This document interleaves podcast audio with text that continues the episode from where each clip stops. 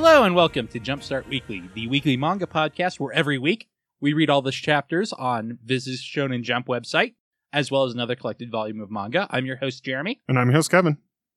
And this week we are reading My Hero Academia Volume 2 because it's cool and popular, and also because there was no My Hero Academia this week in Shonen Jump. Even though Kevin and I are super excited for Deku and Bakugo to hang out with Endeavor. Yep. Well, and the anime will be starting soon, so That's true. A couple weeks, right?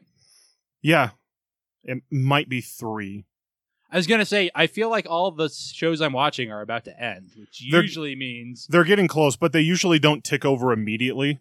I also think it's funny that Crunchyroll, like, they've had their listing of like what's coming up, and My Hero isn't on there. I was like, how is that not the first one you put on? I wonder if they're not getting My Hero. You would think they are, but the I Funimation remember- deal's weird. Uh, it is, but I remember reading somewhere that they they still were like, I don't know. That would be a big loss for them. That would Yeah. be a huge boon for Funimation. Yes, that would make me sad because then I would have to pirate it. All right. So speaking of pirates, One Piece is the third thing we're talking about this week. First, we have Demon Slayer, chapter 175, Respect for Future Generations. What did you think of Demon Slayer this week, Kevin?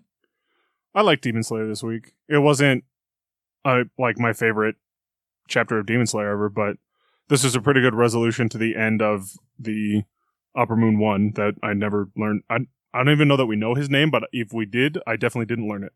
Yeah, I I read this Friday, and we're recording on Monday because Shonen Jump came out early, and Yep. it's way easier if I have like three days to read and Jump instead of one. So I'm trying to remember what happened. I know the Upper Moon one like explodes his body out in swords. Yep. and that the bullet is still inside him, and the demon eating guy who's not a Hashira is still controlling it Yeah, so he caused. which weakens him. Yep. So well, he also caused. So initially, he caused like tree roots to grow to kind of lock him in place, so the Hashiras could attack him. And I was But he broke that with his like shooting swords out of his body thing. and I was leading up to I I'm looking at my last note and I can't figure out I know it's a joke and I thought it would remind me what happened. And then I remember what happened and it makes a lot of sense because I wrote Mace capitated. Yes. And I'm like, Mac capitated, the McDonald's behead the upper moon one. I don't remember what What this means? Yeah. But he got decapitated with a mace, which is not really a decapitation. So Yeah. maybe he'll be back, but probably not. Well, no, it wasn't just the mace. So it was the mist pillar turned his blade red, which was causing intense pain. So he was like being held immobilized by the bullet that had grown into like a tree root for the demon eating guy's demon art. The mist pillar was keeping him in agony. The wind Hashira went to go cut off his head, and then the earth Hashira sent down the flail on top of his head to kind of like push his head through their swords, kind of thing. Gotcha. So Although- he, he did actually get decapitated. Upper Moon 3 survived being decapitated, though. Yes. Also. So I- Yeah. I, think we might not be done, although it is doing the Demon Slayer we're done thing where we see a bunch of his life flashing before his eyes. Yeah, but that also happened with, or no, because that was after he got decapitated. Yep. With Upper Moon Three. Yep. So we'll see how that goes because most of the high ranked Upper Moons have had some ability to kind of ignore having their heads cut off. Like there were these two twins early on in the series that like you had to kill both of them in order to actually kill one or the other. Like if you killed one, the other one could regenerate it. How close is the anime to catching up with the manga? Because I feel like it It there's a getting surprisingly close, but I feel like there's an arc or two. there's definitely so there's like I said, there's the whole arc with the sound Hashira, the guy who's like flamboyant. So there's the whole arc with that. There's a giant fight between some upper moons there. There's the sequence where the flame Hashira fights the upper moon three with Tanjiro there as well. There's a whole deal where they have a duel at the swordsmith's place and those so there's like a couple of major arcs so you could easily get another season i think before you get caught up Gotcha. It just felt like they might be getting close to me, but I didn't know for sure. they're sure. definitely cooking through the Material. the source material Yeah. I really noticed when the Hashira showed up, it felt like they pumped the brakes hard. yeah Anyway, anything else you wanted to say about Demon Slayer? I thought it was a pretty good chapter. Also, not my favorite, but still pretty good. no yeah, yeah it was it was good like you said, it's probably not the final ending of this dude, but this is definitely the, the like, all right, we cut off his head. Now let's see exactly how he dies. So next up, we have Samurai 8, Chapter 19, Whatever It Takes. Speaking of cutting off people's heads, Yes. this is some pretty good, pretty Naruto-ish Samurai 8 we have Yes. this week. With basically the two guys they picked up, the thief and the samurai. The samurai's name is Ryu. I do not remember what I don't. the and we also, name is. I think they also mentioned that they're not entirely sure what the samurai's name exactly is because, like, they mentioned that it's Ryu, but they've also said he forgot every, like, he literally forgot everything. So maybe he just started calling him Ryu. Yeah. There, there might be a reveal later that he's someone else. Anyway, he and Hachimaru are sparring, and Ryu is much better than Hachimaru. Yep. And and is trying to encourage Hachimaru, like, well, the jerk thief is like, nah, you should break up with him. You're hot. You should be with me. Yep. See, he sucks. Uh so until Hachimaru basically starts cutting off pieces of his body to attack Ryu, Yeah. like throwing his arm forward and cutting it off. yeah, and the rocket arm. decapitating himself to dodge a blow. Yeah, the the rocket arm definitely had me laughing. Where he punches forward with the sword because he's like, ah, he's got greater reach than me. So it cuts off his own arm so that his sword goes flying, and then the counterstroke is coming for his neck. So he cuts off his own head so that it's like, hi, you don't get the point. But one of the things I also liked is even Ryu was being like, he's actually picking up stuff really quickly. Like, sure, Hachimaru is a new samurai, but he's like, he's actually learning really quickly, and his regeneration ability or like reconstruction ability is really fast. Like, I actually need to kind of not. It's not like he wasn't trying, but he was like, I need to mix stuff up. Otherwise, he'll like, if I keep using the same attacks, he'll catch on. Yeah. And Hachimaru likens it to the fighting game he used to play, which I do like as a little bit of analog, even though fighting games and fighting are not all that much alike. Yeah, but it was kind of like I'm getting used to my opponent Yeah. kind of thing. Again, pretty good chapter. Not my favorite Samurai 8 chapter, but decapitating yourself to dodge a blow is a pretty good move. Yeah, and definitely the rocket arm where he just cuts off his own arm to send it flying forward had me laughing. Which brings us to One Piece chapter 956 Big News! It's kind of a very act break chapter. It's the sort of chapter you normally get in One Piece after a major arc. Yep, which uh, this is, you know, the middle of the arc. but- Yeah, it is, but I kind of makes it feel like One Piece might be finally approaching that wrap up place. I mean, it's going to be like at least four more years, I think, but definitely So, feels like the pace is- specifically there was an article where odai had mentioned somewhere that he was like i want to finish in five years and then his editor came out and was like ha ha ha ha, ha, ha. yeah no. And it wasn't like uh, oh i don't think he can do it. It's like i'm aware of what he wants to do. That's not happening. I also know who Odai is, and yeah that that's exactly what it was everyone's like oh my god one piece is going to be ending in five years and the editor's like no no it is not there is no way he is getting everything done in five years it does feel like the pace is quickened. Though I don't know if that's because I'm used to consuming One Piece as the terribly slow anime, and now I'm reading it in manga form.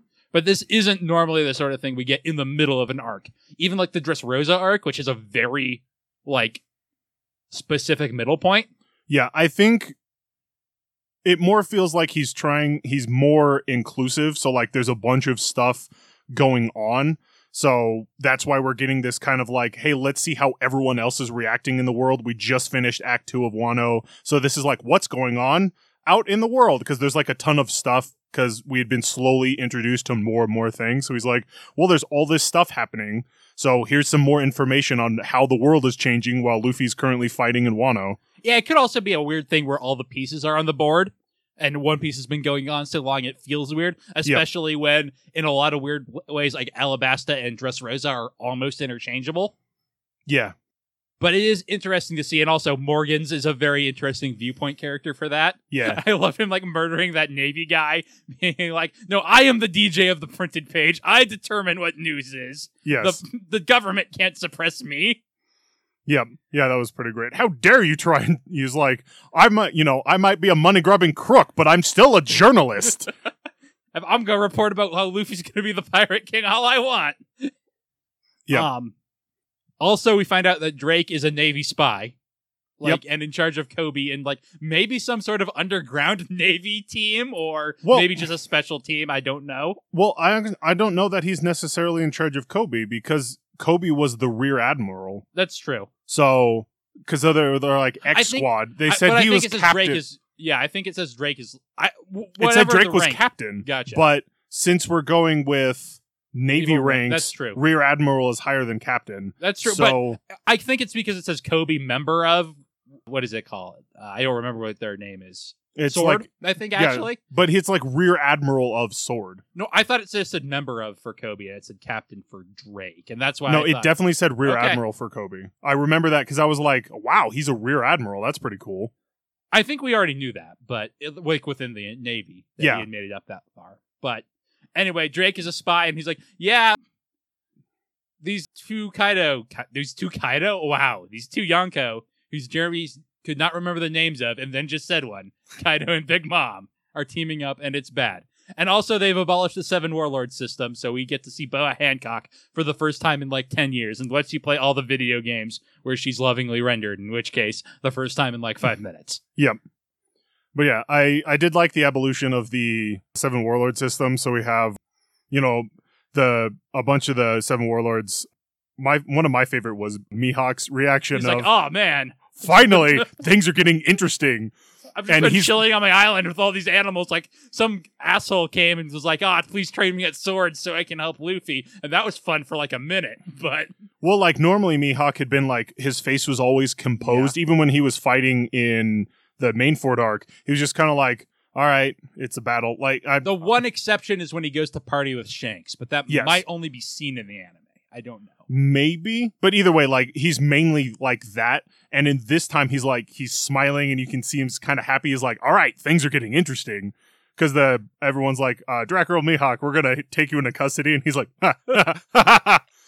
"Actually, that's most of the most Uh, of the except for Buggy, uh, which I do like Buggy's reaction too. I'm like, I just became a Shichibukai. You have got to be kidding me. No, it wasn't just. He was like, "You literally just roped me into this thing like a month ago, and now you want to arrest me again? Screw you." He's I- like, "We're gonna fight," and then he's thinking to himself, "All right, time to run." which is very good. Yep. And then also behind Cocky being like, yeah, they made me an admiral because I'm like a badass, so I'm not worried. Yeah, she's like, the reason the whole the Shichibukai system existed is because of our strength. Like this will not go over well for you. And then there's also some kind of news about Sabo. Yeah. Uh, it's implied that he's been captured or maybe killed, but we really don't know. Yeah, I I found I- that to be the weakest part of the chapter, personally, just because they're teasing a lot of reactions, but yeah, they're it's so vague on what happened. Like, it's even hard to tell who to it first. yeah. Eh, that but it still definitely has me interested of like what's the news with Sabo.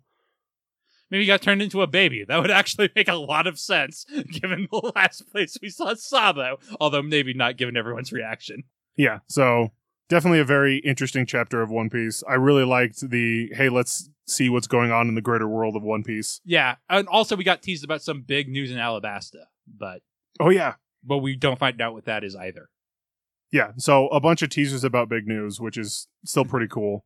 And it's like, all right, you'll find out this at the end of Act Three of the Wano arc. Great. So in a year, maybe. Uh Wano's been going pretty quick. I feel like. Yeah. but I feel like it's been about a year because Wano was just starting when we started this podcast. Yeah, so we'll see. It doesn't feel like it's been a year. Wow, time flies.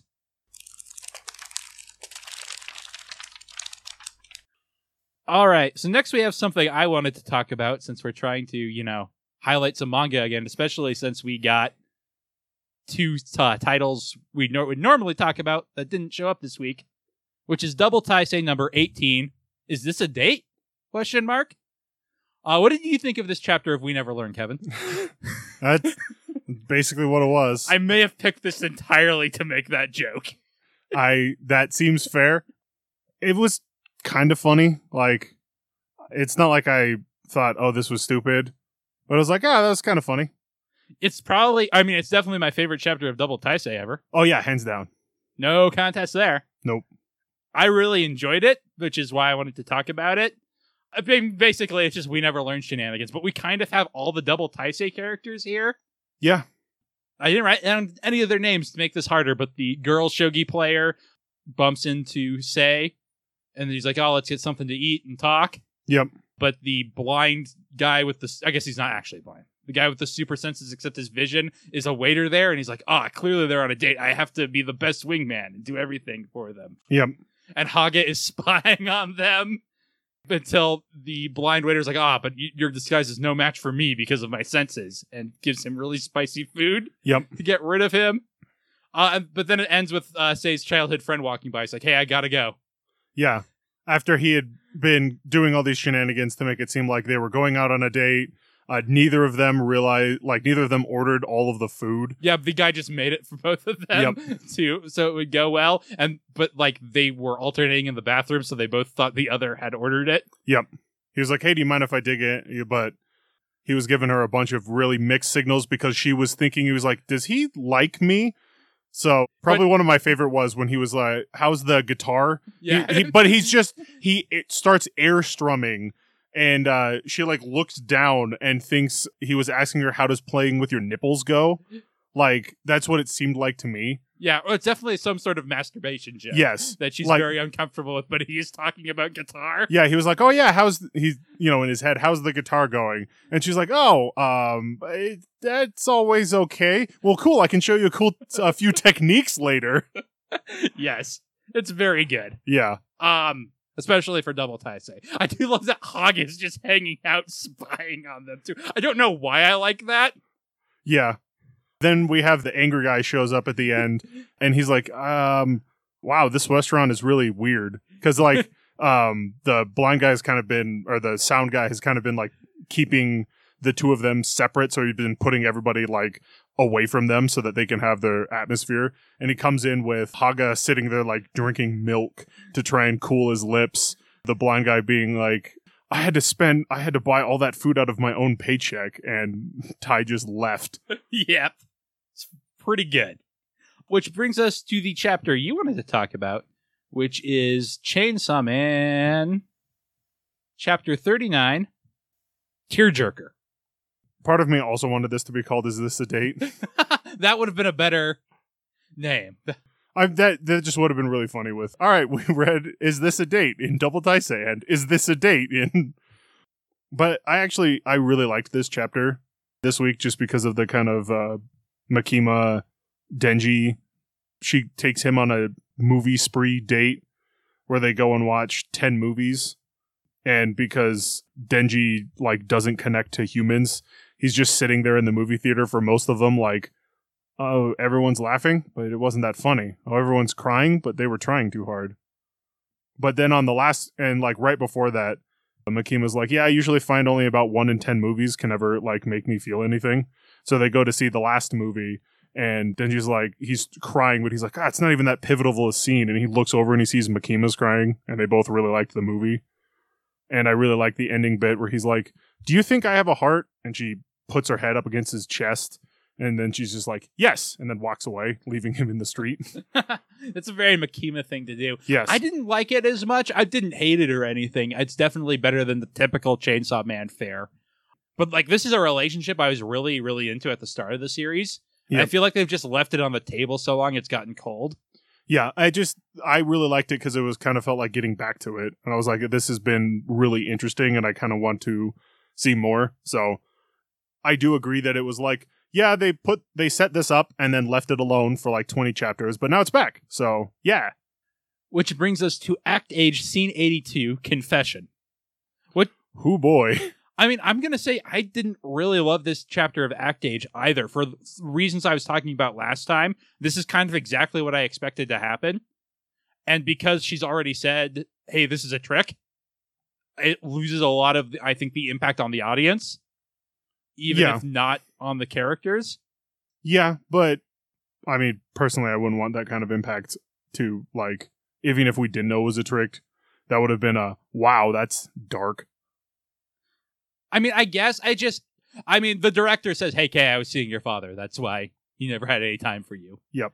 Because she wants her to feel like the rage and jealousy that Princess Iron fan would have felt. Yeah, And I mean, it given what the play's about, it does kind of make a certain amount of sense that that could be true. So I wish it was more ambiguous. And I mean, maybe they're trying for a double swerve where it's not a trick. Yeah, that would have been something. So but at the same time, like it just didn't have much impact on me. And like a lot of the chapter just didn't like they're talking earlier about how the play is so well marketed because of the Death Island thing that we talked about a couple chapters ago. Yep. But it just kind of seems like almost like the competition between K and Chio. well, yeah, Chio. I was gonna the competition between K and Chio is gonna be determined more by like who goes first than anything else, just because the play has been marketed so well. Like they're selling out every night already. And I get there's the online portion to kind of hand wave that, but I don't know. A lot of this chapter, like the bits of it just didn't really work for me. I, And it I left me thinking about stuff other than the emotions on the page. yeah, I actually really liked the bits about uh, because they had the team B being like, "Oh, well, we're going second. That's a huge disadvantage," and then the director being like, "Well, no, actually not, because Chio's anger is fueled by her need to beat K." And so, because she's going to have to go second, it will be even better because she's going to be even more angry after seeing the performance.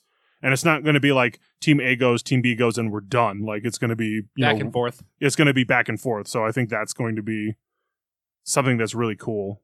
Yeah, and there is a degree to which, and this it definitely isn't necessarily true, but typically speaking, whoever goes second is going to win, just at the way stories are structured. Yeah, And so I couldn't help thinking about that too. And I do think it actually is more interesting if Chio is the one who's successful between them. So Yep. I don't know. Like I said, I, I, the emotions on the page just didn't reach me at all because I was thinking about all the minutia of the details. So, well, that's what you get for overanalyzing things, Jeremy. well, look, make something really good, and I'll be too busy crying about how great Deku is, and I won't be able to analyze it until I read it four or five times. If everything was as good as My Hero Academia, I, I will be fine, Kevin. Yeah, sure. Let's uh let's go live in that fantasy world. Sounds good to me. It does actually. Next, we have The Promised Neverland, chapter 151, The Ones to Win, which is at least, I don't want to say return to form for Promised Neverland, but a lot better than the last couple chapters, I thought.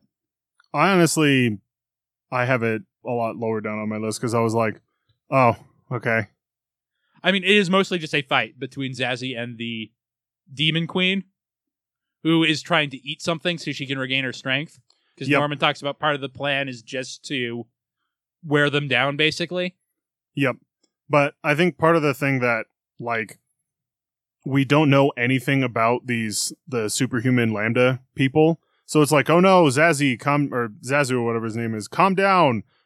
Why? Is he gonna like rage out or like is that part of his powers or No, well, they were talking about how because of the Demon Queen's like fighting style, they had to defend basically and yeah, wear but her he, down. yeah, So, but like, he was the attacker, like because he I was kinda- the one attacking her the whole time. And then his other guy was like, "Oh no, I'm not going to make it in time. Not make it in time to do what? I'm so confused." Well, I thought to defend Zaz. Like I read that scene as like, oh, I'm not going to be able to defend him. So like he needs to calm down because he's attacking too quickly, That's and we're not capable. That's just the way I read it. that wasn't the way I read it at all because it was after the queen had already stabbed the one girl. So like that's why he got enraged. So that's why I was confused of like, "Oh no, I'm not going to make it in time. Make it in time to what?"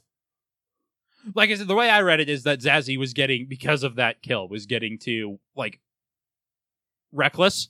Like already he's kind of a berserkery guy. Yep. But that's very much the way I read it. And so I thought the fight actually had a nice pace to it. I didn't think it was great, just a lot better than the stuff we've had lately. I guess I care about Zazie a little more because he's at least one of Norman's tools. I do. It just And he's got a I- character design. he does. I just wish well, I mean technically the demons do too. yeah, they do. I just that that's Demon One, and that's Demon's X. Yes. and that's Demon Forty. Yep. I the hunger poison stuff didn't do much for me though. No. where They'll reveal that Norm's like, oh, I'll poison them to make them hungry, and that'll help me. Well, he, he basically it's like oh, it forces them into a constant state of regeneration, so they burn all of their energy and can't do anything. Okay. yeah, that that part did not do nearly as much for me. Which leads us last but not least, we never learned question 128. More than ever, what supports X is ellipsis. Yep. What did you think of this chapter of We Never Learned, Kevin? I still thought it was pretty good. It was kind of like a we never learned like, oh no, what's going to happen? Oh, he's fine. That's definitely true. He did seem to break his foot though. So Or at least sprain his ankle or something like that. Like, because he was still kind of walking on it, but so I mean, it might be broken. It might just be sprained. he broke his phone for sure. Yes, So he can't call for help. and Um, no one can get in contact with him. Yeah. But the dog he was trying to help runs off with his handkerchief. And Yep. Uruka goes looking for him because she doesn't have to take the test. Yep. And finds the dog with the handkerchief and it leads her back to Yuiga and she tries to like get him support him to run to the test. Yeah, because they're like, oh, the test is in 15 minutes. 15 minutes. And he's like, well, it'd take us 30 minutes to walk there. Well, we can run there. I'm not going to make it. And then Kirisu sensei shows up in her car and is like, everyone else was concerned. So they sent me after you. And we're glad we found you on Uraraka. Texted everybody, hey, I found Yuiga. He's here. We need help. And then, like, in the middle of it, her phone died. Because, of course. Because drama. That how it works. Yes. because teenage girls never charge their phones, especially not ones that are in a weird five way love triangle with their best friend from childhood. Yeah, definitely. That is definitely not one of the things that you do is charge your phone. At least Yuya's made sense, where Yes, it was like he fell down and Yeah. shattered his phone. Like, okay, that's a legitimate thing. Oh, I ran out of battery. It's six o'clock in the morning, and you're a teenage girl. Where's your backup phone? She's not very good at the hug game. Yep. But anyway, so Kirisu Sensei shows up. Yuiga manages to make it to the test on time. I Hooray- found, Hooray!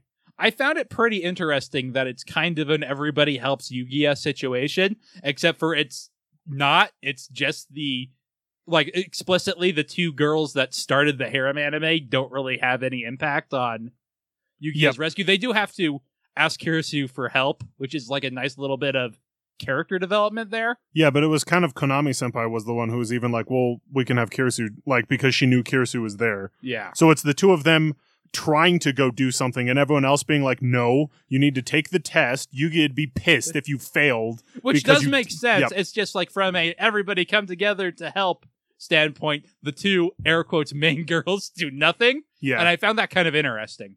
Like that sounds like a criticism. Yep. But it's not necessarily. I just found that like an interesting flip. Because you know Kirisu Sensei is the most popular character. Yep. And I am an Araka Yu-Gi-Oh shipper, so Yep. because first girl is best girl, obviously, even if she's actually third girl. That's how girl math works. yes. Well, she was the first, but she didn't show up until the third. Right, she's Lupin the third. That's why she's the best.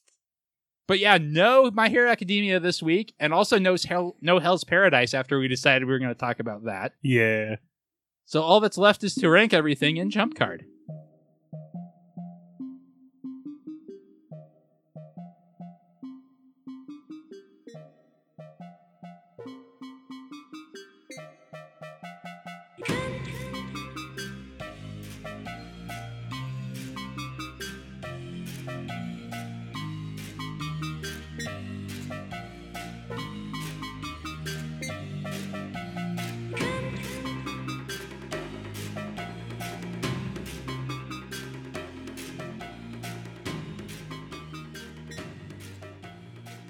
Jump Card is the segment where we rank all the chapters in Shonen Jump this week, from our least favorite up to our favorite. Only 17 this week, so what do you have at the bottom, Kevin? Mitama. See, we keep flipping. I got Tokyo Shinobi Squad at the bottom. Mitama was bad. Yeah. I, it turns out there was a dude from Spirit Security School. okay. That turns out hundreds of applicants. Sure. Wh- why not? Why does n- no one know this thing? I, whatever. I'm done. I just don't care. It's stupid. At least there's some good Tsundere guy friendship jokes, whereas Tokyo Shinobi Squad, I just, it's like, oh, you should care about these characters. No, they must die! Yeah. It, it's Mita- not much better. Mitama made me smile. Tokyo Shinobi Squad did not. Mitama kind of uh, basically at this point is actively pissing me off. Like, oh great, I got to read this again. Oh, oh no, it sucked. What a surprise. What do you have at 16? Tokyo Shinobi. Yeah, and I have Mitama. Yeah. Because we just can't agree on anything. No, What do you have at number 15, Kevin? I have Beast Children at number fifteen. Me too, actually. Even though I like Beast Children more than you, I can't remember like a thing that happened now. Oh, there's kicking and It, there, there's a- it's like it's it's like a beat in the rugby game, and I'm like, Yeah. I, I don't understand the rules of rugby. But there's a lot of explaining the rules of rugby, but not in a way that makes the chapter more exciting or followable. Yeah. So if you enjoy sports manga, this is it's a beat that normally happens in sports manga. So like this particular chapter isn't all that interesting, but it's not like it was bad. It was just I don't care about the story in general because I'm not as much of a fan of it. So this being a beat in the game, you know, this is like if it were football, it's like all right, it's like the middle of the third quarter. Like not nothing's really exciting happening right now, but like it, this needs to happen for the game to progress. I think they actually they score a try, so they're like starting to get caught back up or something like that. Yeah, I think they're within one score now. Yeah. So like it, it stuff's happening, but I, I just don't care. What do you have at 14? I have Haikyuu at 14. All right, I put Haikyuu a bit higher this week. I part of it was I don't know who the old guy is who keeps you know, like he's been showing up forever. You know what I'm talking about? The old guy that's like watching this on TV. Yeah, That's like clearly related to the main character in in some fashion. I don't know if he like he's his dad or his grandpa or just like his old Some- coach. yeah some something I I don't know. But it's like I don't I don't know who this guy is. So he's like having this emotional moment, not with him, but like kind of in backstory form with him. I was like, okay, you're having this emotional moment with this dude. I don't know who it is. So all right, I have Jujutsu Kaisen at 14, and I'm kind of struggling to remember why. I think it was just because it, I felt like real confusing storytelling to me. Like it's Gojo Sensei talking about here, here's how my powers work now, to one of the guys that we saw die, but it turns out he's fine. I, Well- I, I guess I guess I don't get the point of this chapter. I guess is where I finally made from. the I finally made the connection that the dude who I can't believe it took me this long. The dude who was with Gojo when they were young is one of the bad guys. Like one of the dudes that's been helping the cursed spirits. ah okay that is important. Yeah. I was like, why did I finally make this? I, I think it was the um when he was like exorcise and consume because apparently he's been eating cursed spirits, so like that kind of like tainted him from the inside is what it feels like. Cause he was like exorcise and consume, exorcise and consume. That's all I've been doing recently. And he's just he kind of gets like jaded about it. And so that's what made me finally realize, wait, that that's that guy that was like the he's the human who's been helping out the cursed spirit dudes. So it went a bit higher for me because I finally made that realization of like, oh, that's who that was. also, it seems weird that the person who was supposed to merge with God died, but nothing bad seems to have happened. Yeah. I think there's like obviously they found another vessel. So I guess it were like you know, probably some bad stuff happened, but it's mostly okay. Something really bad happened, but mostly it's fine. Well, more of a like we had to find another vessel. I don't know. They maybe they'll explain it next chapter. But I did kind of like the jaded like, oh, so we were trying to help these people out and they suck. Yeah. Why are we doing this again? what do you have at 13, Kevin? I have the Promise Neverland at 13. Like I said, I the fight really confused me and the oh no, the girl got hurt. It's like, okay, well like what are these guys' powers? Like why is Zazie Oh no, you might Hulk out. You know, stay calm. What? I wonder if this is just going to flip for us. I have Chainsaw Man at 13 because, like I said, the like Denji sitting in a movie theater, I got the point of it, but the Yeah. relationship like literally is cold. But also, it seems like we've been off this beat for so long that it's cold, and I don't really care about them the same way anymore. Yeah, I highly doubt our Promise Neverland and Chainsaw Man flip, but we'll see. Yeah. Well, we will. What do you have at number 12?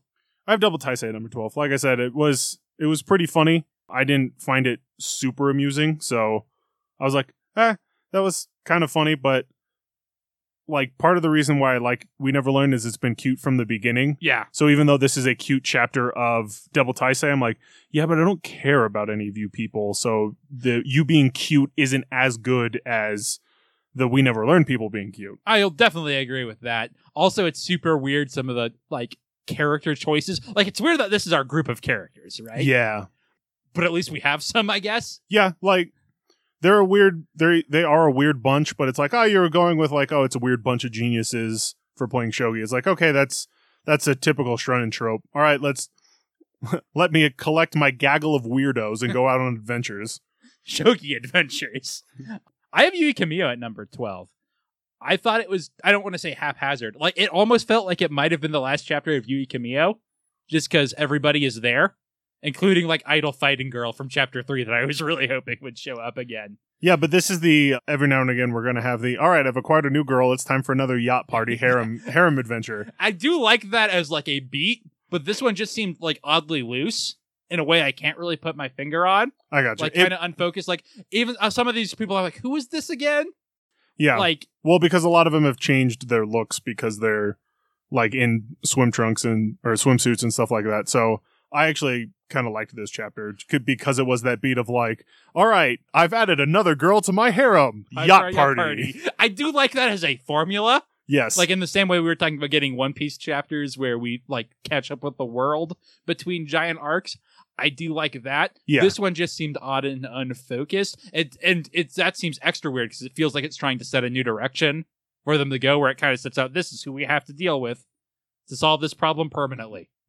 Yeah, and I kind of like the in. All right, so here's, so maybe this is close to being the end. I don't know how, I mean, it depends on probably how popular the series Yep. is, right? But they could definitely go for an arc beyond that, or we could have a number of arcs leading up to yeah, this could be the.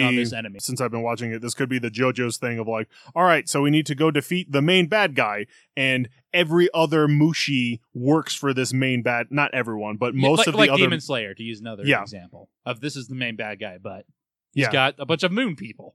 Yep. So similar thing. It was like, all right, well, we need to fight our way, uh, Raid of Redemption style, up to the top floor to beat the main bad guy. It's like, all right, that's, I mean, that's a good plan Yeah, for a, a kind of like action anime or anime action series like that. Is like, I and all right, you got to fight a bunch of the mooks in order to make it to the main bad guy. Like as simple as that sounds, it, it Die Hard is a to- good movie. Yeah, uh, it tends to work. Like, the only thing is, the main character in this is such a non-fighter, yeah, which is, I find very interesting. It's one of the things I like about the series, but it makes that sort of trope a lot harder to do. yeah. So it could be an interesting way of turning it. Just one more thing on it. I did actually really like the joke about how, yeah, I tried to be good to you. I'd like take her to the park and I'd take off her chain when she was asleep. Yeah. Like a dog? Yes. Which is was pretty funny. Anyway, what do you have at number 11? I have Jujutsu Kaisen at number 11. Like I said, it was that that realization of like, oh, that's who that guy is. That makes so much like like I don't know why I didn't make that connection before. I mean, I know why. I I'm not our non-existent listeners would be very pissed at me. I'm Uh, guessing. Hey, Zach listens. He just also hasn't read Jujutsu Kaisen. I've, I, don't know, our, I don't know that any of our listeners would have read Jujutsu Kaisen. Is that all on uh, Shonen Jump now? No, So, it's yeah. missing some of the middle chapters. So it started. They've got like the first three, and then when they picked it back up, so it's missing like A couple I want volumes. I want to say yeah, a couple volumes worth in the middle. I have Haikyuu at number 11. I just really got into how intensely Hinata was watching the match Yeah. he couldn't participate. Like, I get those feels. Yeah. I have Doctor Stone at number ten. This is a pretty good chapter, Doctor Stone. Yeah, as you say, I put Dr. Stone very high this week, actually. I really like the ending in particular, but a lot of the stuff in there I enjoyed. So, what do you have to say about it? Not that much. Like I said, I I just kind of like it was a kind of general level of enjoyment for Doctor Stone. Like I didn't I didn't particularly latch onto any one thing, so that's maybe why it's a bit down I on the list. that. So it was like, oh, that was that was pretty good. But it wasn't like, oh, that was really cool or that was really cool. Like it was all just generally good. And so it kind of went down the list for that reason. I have Act Age at number 10, and I talked about why I didn't super love Act Age Yep. this week. I have Mission Yozakura Family at number nine. I thought this was, I, I thought this was pretty solid, and I like the, oh hey, you're the guy who I saw I was reading about in that spy magazine that I found in like you know the waiting or like the toilet of the Yozakura mansion. Yeah, like it's more, definitely a more serious chapter of yozakura Mission Yeah, then uh Mission, Mission Yozakura Yukura Family. Look, I'm staring right in it. I just can't say it. And now I'm gonna get confused with Spy X Family for the rest of my life. Now that that's there. I did not read X Family. I didn't either, but I heard it was good, so maybe I will. So maybe we will. But uh, Uh, but that's a monthly, so 'Kay. And it's no to Shonen Jump if you don't know. It was on a different Viz service for some reason. Now it's on Shonen Jump if you want to go read it. But like it's a more serious chapter, and I don't think that's super to its strength. But also, I placed it higher than you, so yeah, not by much. yeah, I I thought it worked. I have Double Taisei at number nine. Gotcha. I have you at at number eight. Like I said, I I really like the. uh All right, it's time for the harem yacht party. Yeah, I, do- I do. I did like how he was in a wheelchair the entire time Yep. because of getting beaten up in the previous arc. Yeah, and I just I I think a lot of the jokes seemed to land like like you said with Ebbia. The I took her out in the park to let off some steam and I'd uh, untie her chain when she was asleep. Okay, I have Mission Yozakura family at eight, gotcha. so not much higher than you. But what do you have at number seven? I have Black Clover at number seven. I really liked the kind of the bit with the blue roses. Yeah, the Yeah, blue roses captain being like, "All right, I'm in love with Captain Yami." because they're like the all female like Amazon thing, and like everyone except her lieutenant was basically like, "That's excellent! I actually have a hidden uh, secret boyfriend." I And- love that random line from the car. It's like, oh yeah, I've been seeing somebody on the slide this entire time. Like, Yep. We we got to ship you now. yeah, and so they're like all getting all girly about it, and the lieutenant is like, "Uh." And then um, the other thing that I really loved is when Yami shows up and he's like, "I get it. I know your feelings about me. You distrust me." I I love that Asta shows up. He's like, no, pretty sure she's just Tsundere, boss. Yep. Well, I really like that. Uh, he thinks it's it's just like it's just like Noelle is toward me. She's really trust me, but she doesn't like talking about it. And it's like, no, she's in love with you, idiot. And like Yeah. he can sense her ki just like Yami can. So he's like, I can sense that you love me, that you love me, but I don't know that's the feeling that you're having. So I'm in- misinterpreting it. Well, yeah, I do love that Asta's just like, no, just some girls are just like that. And they Yep. call you Baka, even though they want to be friends with you. It was very good. Yes, it was. I put it slightly higher than you. I have Promised Neverland at number seven. Gotcha. Because, like I said, I thought the fight worked pretty well. But it wasn't as good as random girl in a crowd being like, "Yeah, I've had a secret boyfriend." Boyfriend this whole time. Yeah, that was pretty great. I have We Never Learn at number six. I felt like it was a pretty good resolution to the the little cliffhanger, and it was like cute, but it wasn't super amazing. I have Black Clover at six. Gotcha. I have Samurai 8 at number five because Rocket Arm Go. it We're good. It was really funny. I have Demon Slayer at five. Again, because it's pretty standard Demon Slayer, nothing super special. And being mace capitated is pretty cool. Yeah. It's a good I, drawing. yeah, I have Demon Slayer number four. There was some really cool art for all the stuff, and I kind of like the emotional bits of uh, the guy who's been eating demons gets cut in half. So his he's lying with uh you know half of his face on the ground. He's like, I can still do something. I thought that was a pretty cool moment. Yeah. I have One Piece at number four, mostly because of the weird Sabo stuff in the middle that's so like weirdly not revealed. Like I did like catching up with ender- Yeah. everybody, but it just seemed like such an uh, weirdly unfocused chapter. I couldn't put it super high. I gotcha. I have Chainsaw Man at number three. Like I said, I just I really liked that.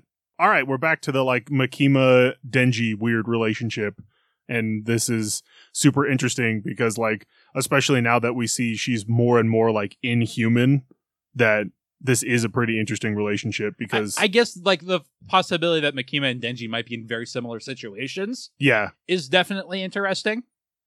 Like I said, I just felt like not too little, too late, but like I kn- I'm I know what you nearly mean. as invested as I was as you were yeah versus for me it was kind of like oh we're getting back to this cool the, the good stuff's back. yeah I have Samurai 8 at number three because like the clever combat moves at the end, they're very like Naruto makes a clever plan yeah ad- adjacent, but like the guy's good at that. So Yeah, no, this is very good. So I have Act Age at number two. I just, I did really like a lot of the stuff about like, oh no, we're going second. That means you know Kay's group is going to have the advantage. It's like, well, not necessarily because Chio's anger is based on Kay. So by watching her performance, her anger is going to get even better. So her performance is going to be better because of it because she's going to be more angry. you know we didn't switch our Chainsaw Man and Promise Neverland. and Promise Neverland. We did switch our Act Age and Doctor Stone though. Interesting. we were talking about that. I have Doctor Stone at number two. Mostly, I really liked the ending, but like it was also an obvious conclusion with all the evidence. yeah. Like it's very easy to follow, but it's spelled out if you're a young kid reading Kid Jump, yeah. uh, where they're like, oh, so the warrior guy would have had to know the entire time that you were a spy to follow us like he to follow you like he did. Yep. A- and he didn't tell his boss. So we have a chance to make an alliance. Yeah. Well, I mean, that's how Dr. Stone has been working, you know. Oh, you actually, like, even with Tsubasa, Tsukasa? Tsukasa, the original guy was like, well, let's make an alliance Yeah. because I have something that you want. Yeah. It's just it's interesting Yeah. and it makes that character kind of interesting yeah. too. And like what's the nature of the alliance is gonna be, like how it could shift. Yeah. And Gen gets to do a thing. And I like Gen okay. yeah. Like, like I said, I enjoyed it. I just, I didn't pick out any specific thing that I enjoyed. So I had One Piece at number one because I just, I really liked the, I liked the Morgan or the Morgans bit. I liked the, I just like kind of like, oh, let's get caught up with all these people and this is what's going on in the world. And the Mihawk, like finally getting excited about something like, finally, I've been sitting on this stupid island for years. Now I get to do something fun. Hey, he floated around in a coffin attacking random people with his giant sword for a while. Yeah, but he, that like that's because I part of me just feels like I'm just so bored. And now he's like, all right, finally something interesting have, is happening. I thought that was pretty cool, and the Sabo stuff has me interested of like what exactly happened with Sabo. Did he get captured?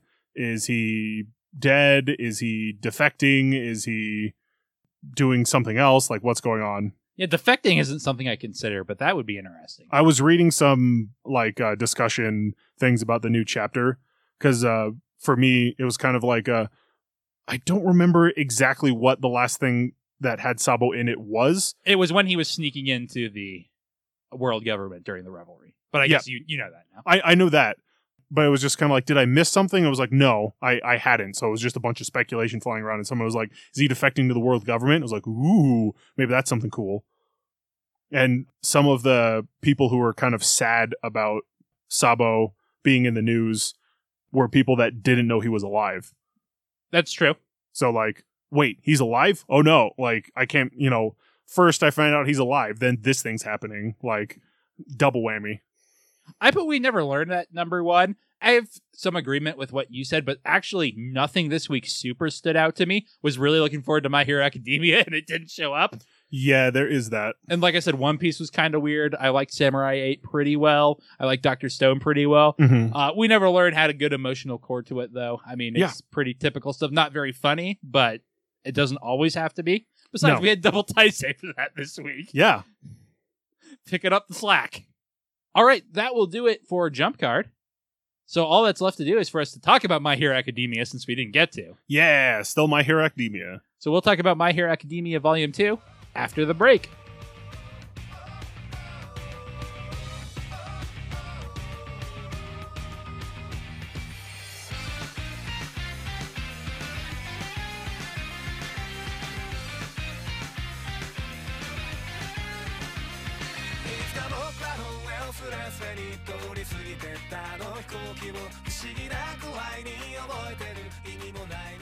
So we read My Hero Academia Volume 2 this week, which starts earlier than I thought. For whatever reason, I thought the first chapter in this volume was in the last chapter.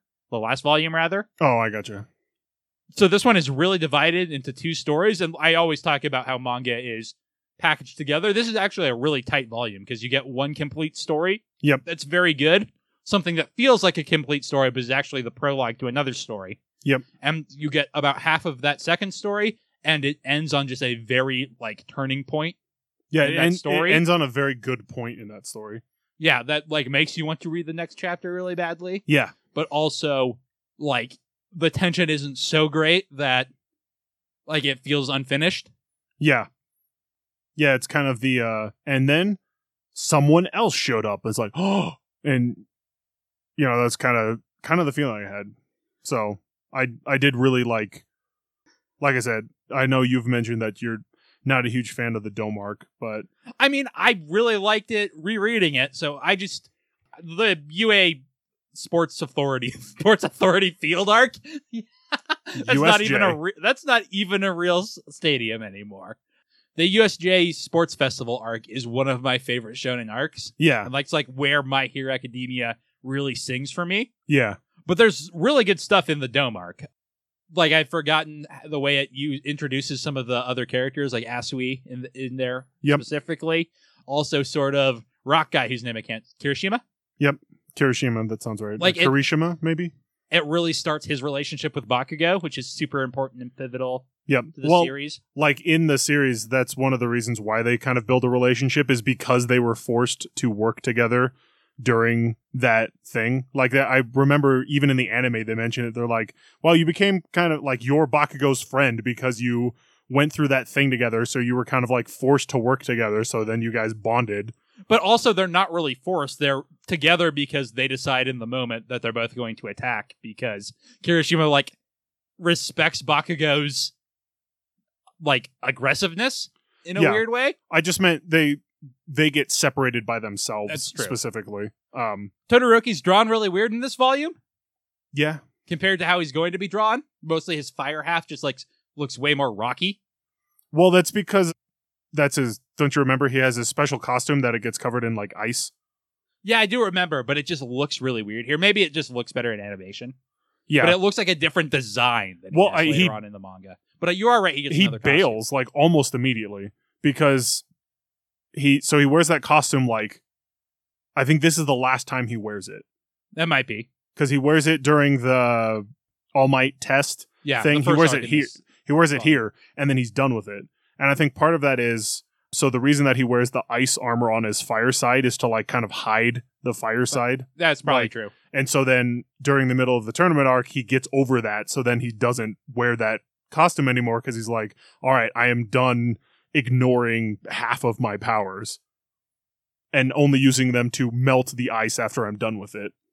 It was really interesting to revisit this too, though, because very early on, Bakugo's yelling at Deku for like hiding his power and wanting to beat Yep. him at full strength, which makes the impact later during the UA festival arc like that much stronger because it's already established. Like Yep. it feels super in Bakugo's character, even not making that specific realization, Yeah. but like seeing how early that's kind of set up here Yeah. is really interesting. And like the Dome arc, like I said, it's not my favorite, but it's a really good start to introducing some of the characters. It's the first like bit where Momo gets apart, and like we kind of cut to her Yeah. as Well, almost a focus character. yeah. She gets basically introduced in the All Might villain test thing of like, that's, I remember that's like the first time her character in the anime is like, they specifically give her like the title card, like, here are her powers and like here's you know she was one of the recommendations to get in. It's like oh i can see why. She's extremely knowledgeable and smart and has a cool power. Yeah, we also get that awesome panel where she, her her top gets ripped off and her speech bubble is blocking off her Yep. breasts, which is grade A blocking. yes. And jiro in the background being like wow she's stacked and she's like, I can make more clothes. It's fine. Also love the little there's a little blurb I think at the end of that chapter where I forget the name of the artist now is like yeah I know earlier I said that she can she uh, can't make organic materials but I I meant to say non-living I can't believe I made such a big mistake in a manga that's all about explaining people's powers correctly like saying you can't make organic material means you couldn't make stuff like the the insulation fiber thing because like organic doesn't mean living Mhm. necessarily I mean, it's derived from living.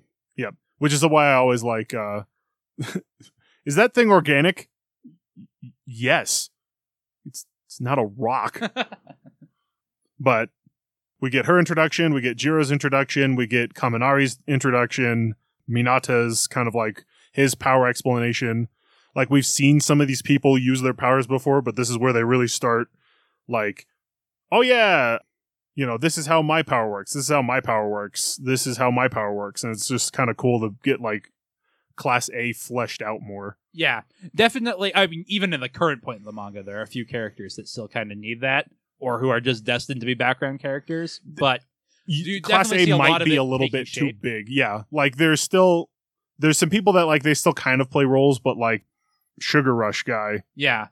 And Koda and Koda, guy. well, even Koda's gotten more kind of stuff than Sugar Rush guy. Like he's literally like he can bake well and eat sugar to go grow stronger, and and that's it.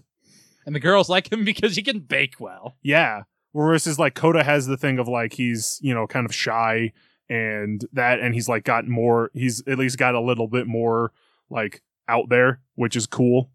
Yeah. And there are things I definitely like about the Dome arc, like Midoriya kind of stepping up as a leader, Yeah. which is something we haven't seen yet, like, because the whole series is about him stepping up. Yeah. But the bit with the Delaware Smash is super good. Like, Delaware Smash is one of my favorite anime attacks. Yeah. So that bit's super good, and I hadn't really considered it. I just don't super love the conclusion of the Dome arc, and I think it's a weak introduction to the villains, which we'll talk a bit more about in Jump Card. It is. Or I I should say personality power level, not Yeah. Jump Card. That was I- earlier. I still love the All Might Nomu fight from the anime. It's still, it's not my favorite fight i- from that anime, but I still love watching it because it's just one of the first moments uh, that was like set to, uh, Just is say it? yeah, just say run. That's just super solid, and it's like I I love watching. You know, it's a like a minute and a half clip, but it's like ah, it's such a good clip, and it's one of the, you know, it's one of the good All Might ones. Yeah. I guess I just don't super love that All Might comes to save the day, which doesn't happen in this volume, which might be why I like it so much. I do like the moment because that's the moment the volume ends on is All Yeah. Might I am hearing. Yep. And like All Might being in his depleted state does add a lot of stakes to it. Yep. I don't think it's bad. Well, and I also like the one of the implications they they don't talk about it because literally All Might shows up at the end of the like it's literally the last panel of him being like I'm here.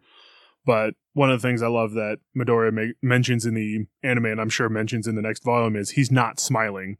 He's got he's pissed, and like that's one of the big things that All Might has always done is like regardless of what was happening, he was smiling and laughing Mhm. like that's part of the his persona so the fact that he comes in pissed is just really cool yeah. I mean, it's My Hero Academia. I don't know what more we have to say about it. Is it good? Yes, Yes. it turns out. yep still solid there's a reason why it's super popular Nine out of ten anime fans agree. My Hero Academia is very, very good. No one knows what happened to the tenth one. we don't talk about the 10th one yeah, just I really don't know that I have anything to say about it. It's a problem with c- a lot of volume twos, I, except for I think it's a very well constructed. I guess I don't think it's constructed. It just landed as a very good volume, yeah and that it's got a very clear first part, middle, and ending, and that Yep. it ends on a very solid note. yeah Anything else you want to say about it, Kevin? not not particularly i i enjoy reading my hero academia so going through it again it's kind of like yeah i still remember why i enjoy reading this manga and watching the anime and you know this stuff All right, so all that leaves us is personality power level then. Vegeta, what does the scouter say about his power level? Personality Power Level is the segment of the show where we rank manga characters from best to worst. This month we're doing all villains. The list decided it needed to be an extreme zoom. At the top of our list is Uzumaki Naruto, who is not villainous at all. At the bottom of our list is that guy who's not Yamcha from that time I got reincarnated as Yamcha. the worst villain of them all No, the villain of boredom I was gonna say he's just kind of a perv more than a villain. Uh, dead in the center, we have Red from Pokemon Adventures, which is right below Buggy the Clown, our current top-rated villain. Yep. So the villain we're gonna put on is obviously Tomura Shigaraki, right? Yeah. The Mr. Bad Touch, if you will. Yes. Does he have a name, a villain name? I feel like he doesn't. i don't think he does no That's kind of weird. Well, he's kind of a no name. Like he he's the leader of the League of Villains, but like he doesn't like he recruited most of them, but he was just kind of all for one's protege. So like he wasn't out doing a whole lot of stuff by himself, is what I feel like. That's true. So Tomura, I feel, is a little weak as a villain. A lot of times he feels kind of impotent to me. A lot of times it feels like he does something really exciting just a little too late in the narrative. Yeah, I like him as a foil for Deku a lot because they have a lot of the same stuff going on. And I Yep. think in some ways that makes him a good, a better foil for Deku. yeah, He's like on such a rocketing path. But like, it's a thing where he's no Frieza, for example, who obviously, when we add him in a hundred years, is going to be the guy to beat.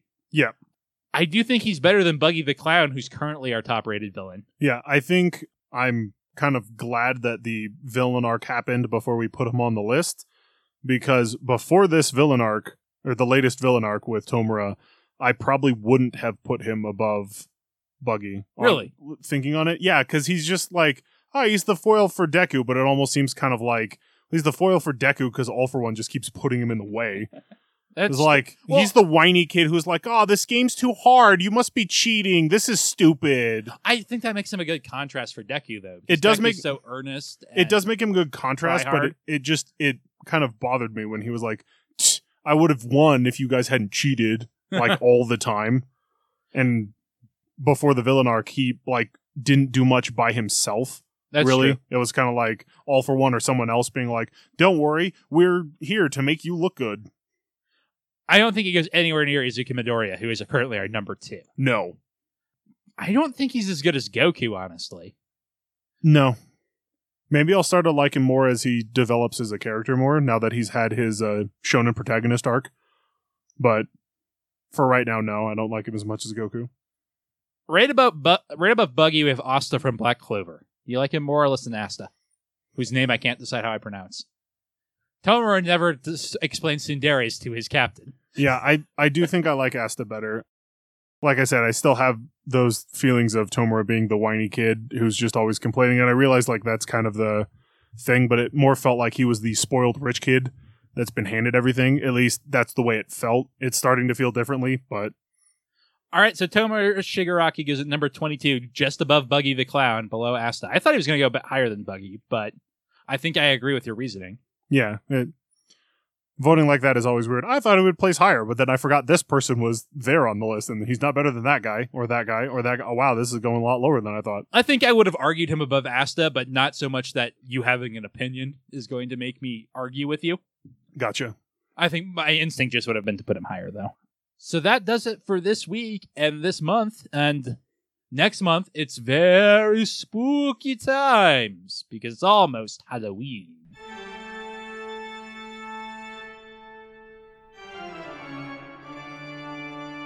So we're going to be reading horror and horror themed manga next month. And we're going to start with Tokyo Ghoul because I think that is very lightly horror themed and both of us thought of it when we were talking about horror manga. So Yep. seems like a good place to start. Well, part of it was is all of it's been added to the Shonen Jump app, so Ah. that's I'm like I've wanted to read Tokyo Ghoul, and I was like I've wanted to read Tokyo Ghoul. We're approaching October where it's horror month, and now all of it is available on the Shonen Jump app, so I don't have to go buy the volume. Excellent. like the stars have aligned. We're gonna pick this one. So join us next week for that. Until then, our opening theme is Fighting Against One's Will by Midair Machine. Our closing theme is A Psychic Fistfight by Tom W. Emmerich. Other music on the show is by Spectacular Sound Productions, and our album art is by Kate Wind on DeviantArt. Our website is www.lastpodcast.com. That's where you can see the personality power level list, as well as leave comments or check out my other shows. Uh, Kevin sometimes appears on them. Yeah. You're going to be on an episode of Gundam in like 10 weeks because of the way recording that works. Woo. You were just on an episode of last time. yeah. Anything you want to plug, Kevin? Yeah, actually. So this actually happened last week, but I finally got around to watching the Steven Universe movie, which is not the series finale. Like they haven't specifically stated that the series is done, but they got this cool movie. It's a musical and it's fantastic. The music in it is great. The person they got to play the villain is a Broadway actress and she's incredible. Like she delivers her lines really well. I feel the emotion in her songs is just very good. So that is something I recommend you check out if you're even somewhat interested in Steven Universe. Obviously, it's better if you've watched the whole show to go watch the movie, but it's not. There's a lot of stuff explained in it so that it's not like you have to have watched all of Steven Universe to kind of get what the movie's about. You might not enjoy it as much as somebody who's watched all of it, but it's still a very solid musical with very solid music in it. And the story, I think, is still something that Steven Universe excels at, which is tackling real world problems a lot more than like, oh no, you were being mean. Like it deals with actual issues in a way that make them more approachable. All right. So, on that note, check that out if you want to see it. And I hope you'll be here next week. Bye.